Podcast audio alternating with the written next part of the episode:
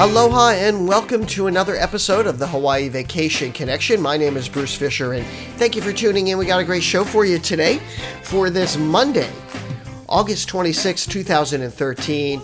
This is our 625th podcast. So glad you're here. Got a lot of ground to cover.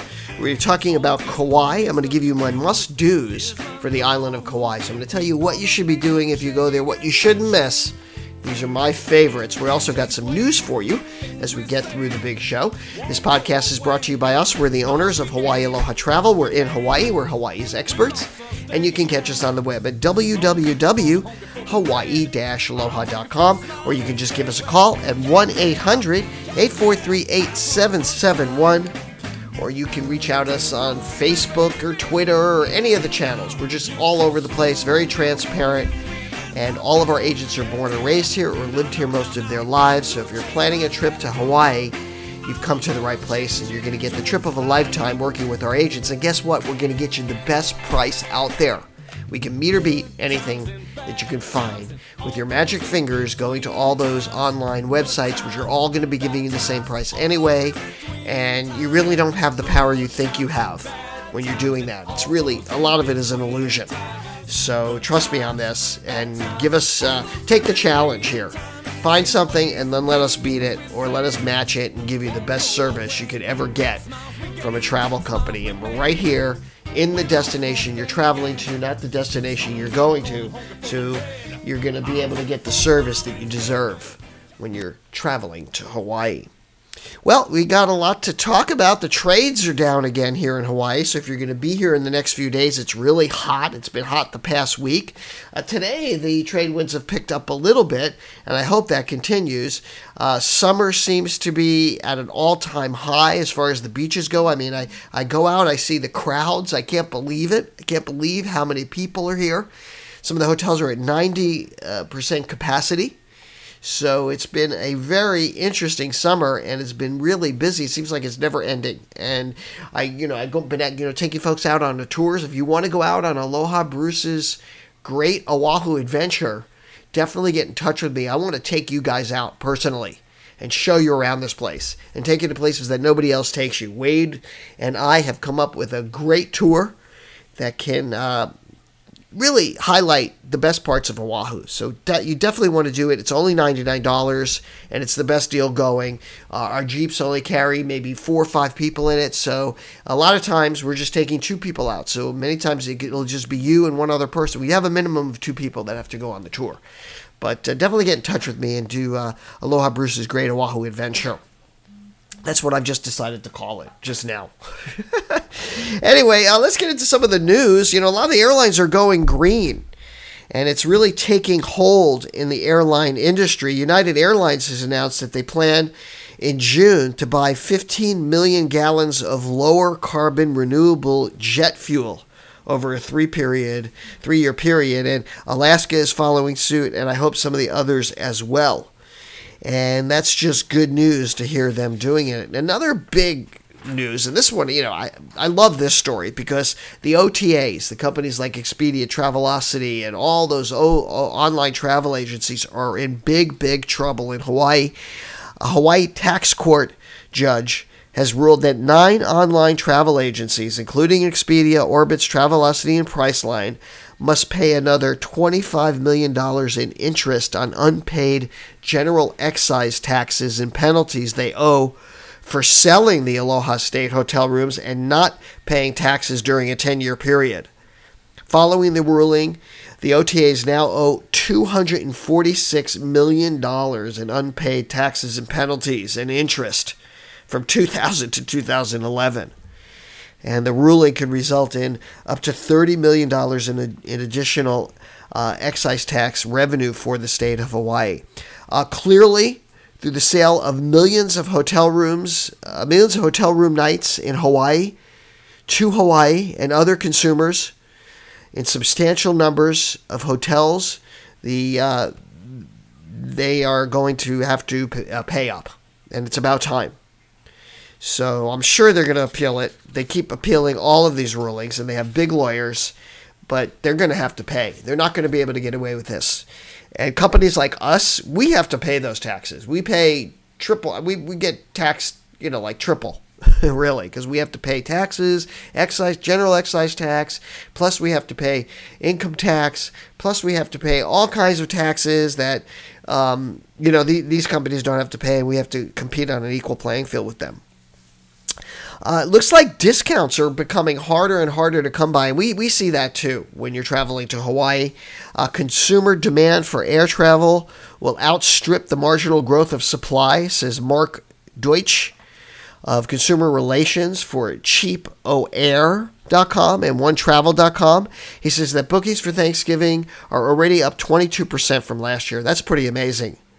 So consumers are going to expect to have to pay more he said that most airlines are planning to increase capacity uh, by just 1 or 2% in the second half of the year. He says that airlines are cutting back on the lower fares, with a few exceptions. He said that fares are lower to Hawaii because of higher capacity. I mean, he says airfares are going to be lower to Hawaii because of higher capacity. So that's good news. And hopefully that sets, uh, sets some precedents and some pattern that we hope to see. I hope the airfares are lower. We need those airfares to be lower because the hotel prices are so high, and they're not lowering the price, lowering the prices of hotel rooms to Hawaii.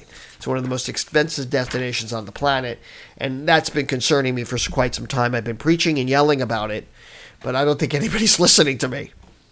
Anyway, let's get into our topic for today. For today, which is the must-do things on Kauai. A lot of people ask me about Kauai Kauai is my favorite island. I love this island uh, next to Oahu. Oahu is really my favorite island because I live here.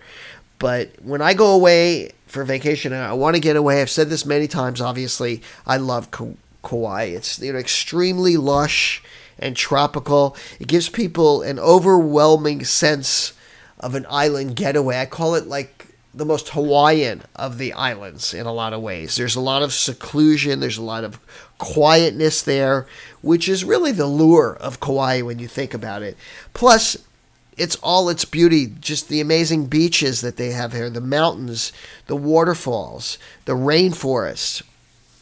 And, you know, because of its raw nature, so to speak, Kauai has a lot to offer people who love adventure. Um, or even a lively family, or somebody that really, or even a newlywed couple, you know, or even a business group whatever your travel purposes are, I think Kauai really has something to offer everybody in the end, and you can make everybody happy. Now, there's some incredible things to do and see on the on the we call it the Garden Isle, and today I'm going to give you some of my top favorites. These are what I consider to be must dos of Kauai, and the, the adventures that you will have remembering will will stay with you forever after you're on the island and you've experienced it. These are kind of lifetime memories, and that's what Kauai can offer you. It can offer you the kind of things that will last you a lifetime. You'll never ever forget them. And I'm going to start at the top of my list, and I know I've talked about it, it, it before. It's the Na Pali Coast. It's about a 17 mile stretch and it's from the Haena State Park, which is on the north shore, to uh, Polihale, which is on the west side. And it's famed for its, I don't know, the, the dramatic cathedral like mountains that you're going to find there. There's lots of valley peaks that they, they plunge right down into the Pacific, and you can explore this area by boat or by foot. Most of the time, I'm recommending that people do it by boat. You really have to be a pretty good experienced hiker to experience it by foot, but it certainly is doable. Um, the Na Pali coast is usually when you, we talk about the Na Pali coast, we, are talking about the northwestern coastline of Kauai. But Hanakapa'i refers to the trail itself and the beach and waterfall that you hike to. So you might hear both of those terms when we're talking about Na Pali coast. And if you're going to do this by foot and you're going to hike it, it's certainly doable, but you really need to, I would say, go with somebody that really has experience or experienced hikers. Um, or if you are experienced hiker, you can do it. You know, I would say get up early. It's about two miles to Hanakapi'i Beach and another two, two miles to Hanakapi'i Falls. Now, if you're up for a long day, I recommend trekking to the falls. But if not, the beach itself is certainly worth doing if you don't want to go to the falls. And really, the the trail offers some of the most beautiful views you're ever going to see, especially of the Na Pali coast, especially when you round the bend and you see the cliffs stacked up. It's kind of like a chorus line the way it looks when you look out over there. I've only done this once. Uh, the plants and the flowers along the trail are, are, are, certainly beautiful. You can see lots of flora and fauna. You can see anything from lau trees to ginger. You can see bamboo forests. Uh, the greenery is going to have you stopping just about every quarter of a mile just to just to look in amazement, and of course bring lots of film for your camera because you're going to take some amazing pictures. And the best time to hike it is now, like in the summer, when the ocean conditions are you know kind of mellow and the trail is dry. But you can do this anytime.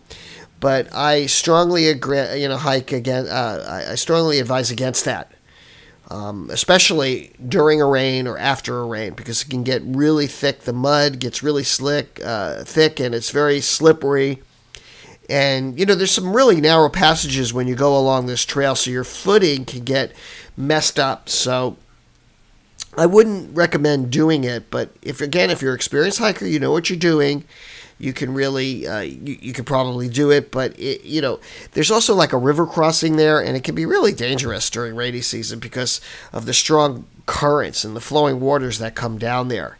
And the beach there really throws up a powerful wave and lots of waves. And uh, you know people have been known to be swept out to the ocean so i really don't think you should do it. But uh, you know you're on your own and if you know you're you're uh, your limits, then you, you can do it. Another thing that I highly recommend, and people don't talk about this much, is snorkeling on Kauai because the underworld of Kauai is incredible, and there's so many great areas where you can just go with snorkeling uh, equipment and just go swimming and snorkeling. Uh, for example, the south side, Poipu, is where I recommend people go, and Poipu Beach specifically is great, and PK's that's uh, Prince Kuhio's uh, uh, uh, front where fronts where the beach house is. There's that beach house restaurant. There's a lot of great, really great snorkeling there. And Lawai Road, it's right off of Lawai Road, so you want to check that out. These are two spy, uh, spots where you're going to find really amazing underwater life. Going to see uh, Humu Humu which is a triggerfish. That's Hawaii State fish. You'll see angelfish. They have those little clownfish. And if you've never seen one of these, these long nosed butterfly fish, they're absolutely gorgeous. So you want to do that. You want to keep your eyes peeled also for manta rays. There's also sea turtles that you can see around there. And you could also keep your ears open for these low songs of whales that you can hear there during whale season after November. And you can also hear dolphins if you know how to listen for them. And you can also see them as well. As well. And the waves are, are, are the calmest during the winter months, but you can also uh, find them swimmable during the summer months as well. So it's really great during the winter. And another thing that I think is just the, like the best land adventure is at Kipu Ranch. I always recommend this for folks that they do Kipu Ranch. It's in the interior of the island. It's like right in the middle of the island, and you're going to find a ranch and mountain tours there. And they do it all in off-road vehicles. They've got a waterfall tour. They've got a four-wheelers, and and if you've got, if you got a private group, we can arrange a private group for you. And you can also ride to the top of uh, Kipu Kai Beach, which is one of the most secluded beaches of the island. So write that down. Kipu Kai Beach. Definitely breathtaking. You won't find anything else like it. And also, I always, always tell people do the zip lining. That's also great there. And the tubing, which is also wonderful. And the third thing that I'm going to say is a must do. And of course, this list really isn't any particular order. It's just, you know, in general, what we're saying is the Wailua River. Now, this is the only navigable river in the entire state. It goes about 20 miles and it's fed from Mount Waialeale, which, by the way, is the wettest spot on earth. And there are two falls here that you definitely want to check out. That's the Opaekaa Falls and also the Wailua Falls.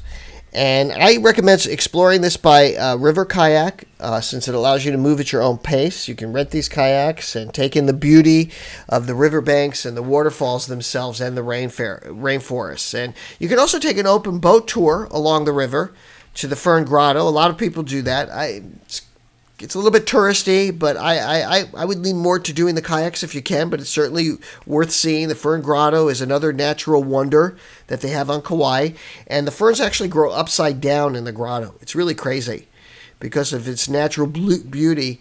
Um, uh, this place is very often used for weddings and special uh, occasions. So the Wailua River can kind of be as relaxing or as strenuous as you like, um, or as adventurous as you like and that's one of the reasons why we put it as a must do on Kauai. And that beauty plus the Kauai's you know amazing interior is really like no other place in the world.